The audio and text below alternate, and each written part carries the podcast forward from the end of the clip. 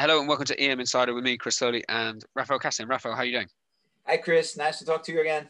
Well, good, always good to talk. So we're in a week of quite heightened um, action. We've seen the the situation with Roman um, Protasevich, hopefully I've pronounced that right, and the diversion of the Belarus plane and sanctions from the EU announced this morning on May 25th.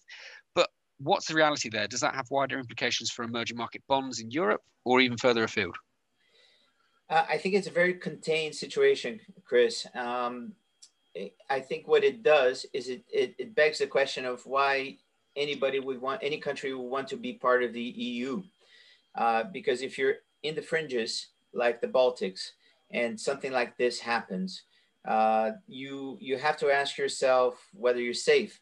I mean, it's, if the EU doesn't do anything drastic when this is happening at the fringes, uh, what is it going to do when Russia, for example, I'm not saying that'll happen, but decides to take over the Baltics.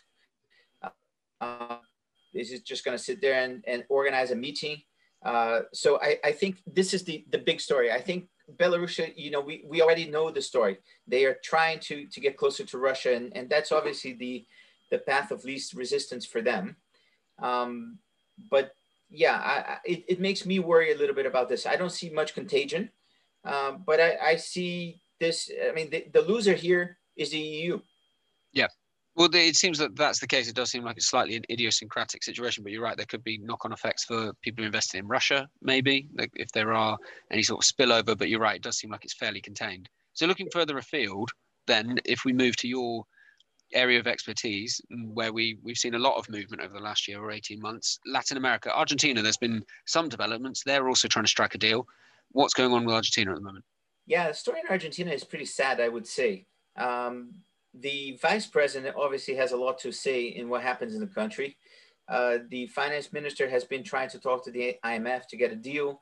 Uh, I think that before any of that happens for investors, there will be two questions uh, uh to be answered. Number one is when will all of the provinces provincial debt be restructured? Because Buenos Aires uh, as a clear example is is just hanging there and, and not offering anything interesting. Um, and so they're not going anywhere. So you need to get that sorted first. Uh, and then the other question is well is it going to be all over again? Uh, because if they make a deal with the imf and the imf is, tries to be nice uh, what does that mean? Does that mean argentina comes back comes back in six months and says sorry guys we we can't pay again? I mean they've just said that just before the last restructuring they've restructured um, so, so the big question will be uh, how the Argentinians get their house in order. And I, at the moment, I'm, I'm just not seeing that happen, happening. Uh, so I, I would say there might be something happening in elections in a few months, uh, their midterm, right? So, so we have to follow that. But, but I would, I would say if I had to grade them, I'd say they're getting a zero for, for effort. But I was going to say because the the midterms are coming up, and it seemed like when Mauricio Macri, the former president, went to the IMF to try and get some sort of support, that really played against him in terms of popularity because it was seen as sort of a sign of defeat. If the new regime goes and goes and does the same, what's different? Will the will the public also be annoyed at them? Yeah, we don't know. These days, uh, elections can go any way. Uh, and that's a that's a that's a that's not a, a, nice way of answering, right? I mean, that's a it's a politician's answer to a political question. Exactly. Like the way you're thinking. Um, look, um, I think the economy isn't doing well in yeah. Argentina. So you would expect people to play the Bill Clinton story. It's the economy, right?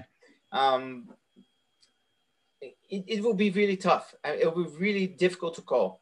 Um, essentially, the government. I think. I think the the interesting move that I can imagine happening here is that Cristina, seeing her Fernandez top guy not doing well, might find a way of getting rid of him, which is what's been discussed quite often uh, amongst players, investors, right? So, because she's, she's always wanted to be the number two so that she could become the number one because she knew she couldn't be the number one initially. So this might give her a chance if, if the results are not good to try to take over. Uh, and if that happens, well, God, it's going to be complicated, right? Mm. So that's why Argentinian bonds are trading in the low 30s, uh, and and they don't move. So I, I I, I think it's it's a tough game. I, I wouldn't. I, I'm not sure if I would bet much there. On the flip side of that, because not trading well and heading into an election, we've just had Ecuador come out of an election, as you mentioned to me before. They are now trading quite well. Is, is that a surprise? Are they they perform much stronger despite the the outcome of the election not being what people expected. Yeah, this is this is a fantastic story. I mean, this is this is stuff of dreams. You know, uh, you you have a very uh, let's say I don't want to say leftist, but very radical guy trying to become president, friends with Correa, who is you know allegedly corrupt, uh, and the ex-president, and uh, and this guy wins. He and sorry, and the banker wins right? And bonds that were trading, if I remember correctly, at one point they were trading below 50. They're, they've gone up to 86. Uh, so that's been a, a lovely story. Um, they obviously, obviously still have economic challenges, but they're doing the right thing and they've got time to do things. So I'm, I'm pretty excited with Ecuador how staying within the region, staying within politics, Venezuela. We it's hard for us to get through one of these conversations without mentioning Venezuela. What's the latest there? Is there anything meaningful happening on that market?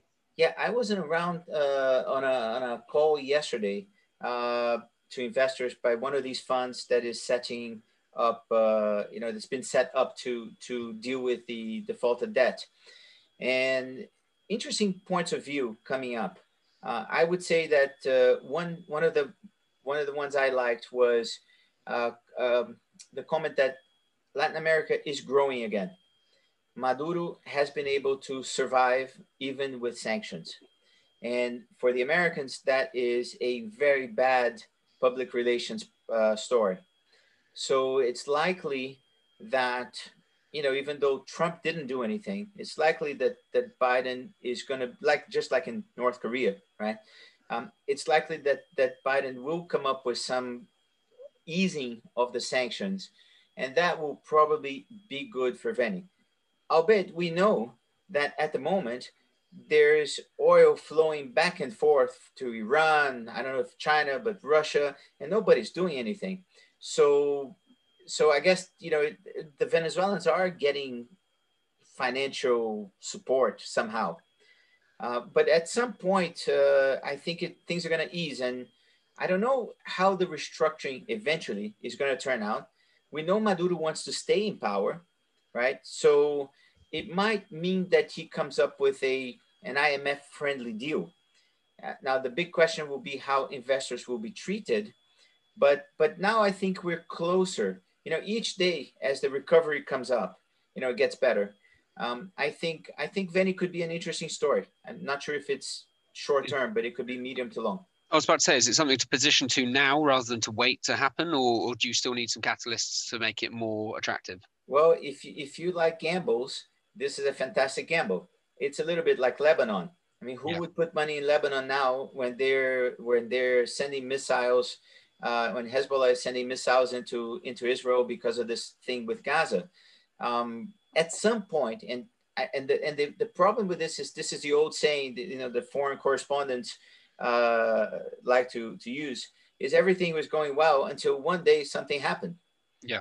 So at this at these prices with bonds trading in the teens, in low teens, uh, the only problem you have is you you don't have a carry on them. But I think it's an interesting story yeah. Staying within Latin America, and your favorite subject, you promised me in the chat before there was a bit of a bombshell. What's going on in Brazil at the moment? Well, look, I I I have rarely invested in Brazil because I've I've most of the time thought bonds were expensive, and I've disliked the the local politics. Uh, but remember in 2002 when Lula uh, became president, uh, we were having a commodity super cycle and which which is some somewhat similar to now, and if I can call it super cycle, you know, uh, and um, and Lula won, and markets flew up. Now I remember that I bought C bonds at 50, and I and I think they never traded it there again. It was the trade of a lifetime. And I'm not saying that Brazilian bonds are cheap now. Actually, they're not. But I think if we look at the fundamental story, what have we got? We have Bolsonaro, who is not very popular. There is an investigation in Congress uh, trying to get rid of him. Um, and and I would say that the political class in Brazil is trying to survive. So Congress, the Senate, and the Supreme Court are working very closely, I believe, to to to get their power back because Bolsonaro came in and basically told them all to stay low, right? And and I think they're beginning to get their fingers out. And and one of the obvious examples of that was getting Lula out of jail. Yeah. And the first polls that have come out uh, on Lula become being able to become president are are quite uh, positive. So it could be that Lula wins. The local players, as usual, right? They're all saying, "Well, it's too early in the game. We might have another horse who comes up." Uh, so you know, and, and it is indeed too early. I mean, usually you you expect March, April next year to be when people are properly positioned, but I I have to to take my hat off to Lula. He has made the right comments.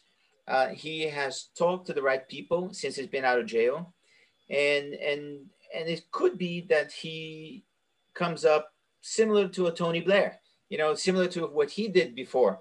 Uh, it seems like to be the the left, the guy from the left. This is the this is the the way of the left these days, right? They they they they they claim they're going to be radical and then they they turn they shift center so it could be that that happens i'm not saying that brazilian bonds are cheap but i think that the move in the currency you remember the real was going towards six and all of a sudden two things happened this this situation with lula and the central bank started to hike rates uh, and now the real is closer to five yeah um, so i i'm not saying that the real is going to go to four even though that's the the the the, the weak point, right?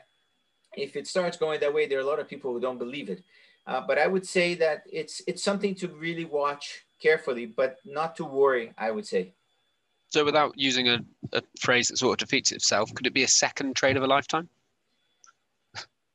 It could be. It could be. I, I it, both on the currency and on the on the bonds. I, am not sure it's going to be that that special but it could be on the currency. And I, I would be very happy because I bought, and I'm happy to admit, I bought uh, property down there when the real was trading at two uh, with the dollar, and it's now five and five point three. So obviously I've lost. Of course, my my property has tripled in value, but this, I'm not happy about it, right? So I'd be very excited about it. I, I think it's it's still a low, it's a low prob low probability, but it, it's getting higher every day. Any final points, Raphael? Uh, no, I think that's it, man. I mean, we just, you know, we, we haven't, the asset class hasn't moved much. Uh, we have been hostages to the US Treasury story, uh, which is at the 10 year at 1.6 is, is okay. It's when it goes far above two that it's a, a problem. And, you, and in performance terms, you can see, you know, we've done well. we're, we're a little bit better than we were last time we spoke you know, less than a half point, but it's it's not much, but it's it's it's okay overall. Excellent. Thank you very much, Raphael. Thank you as always. Thank you, Chris. Always a pleasure.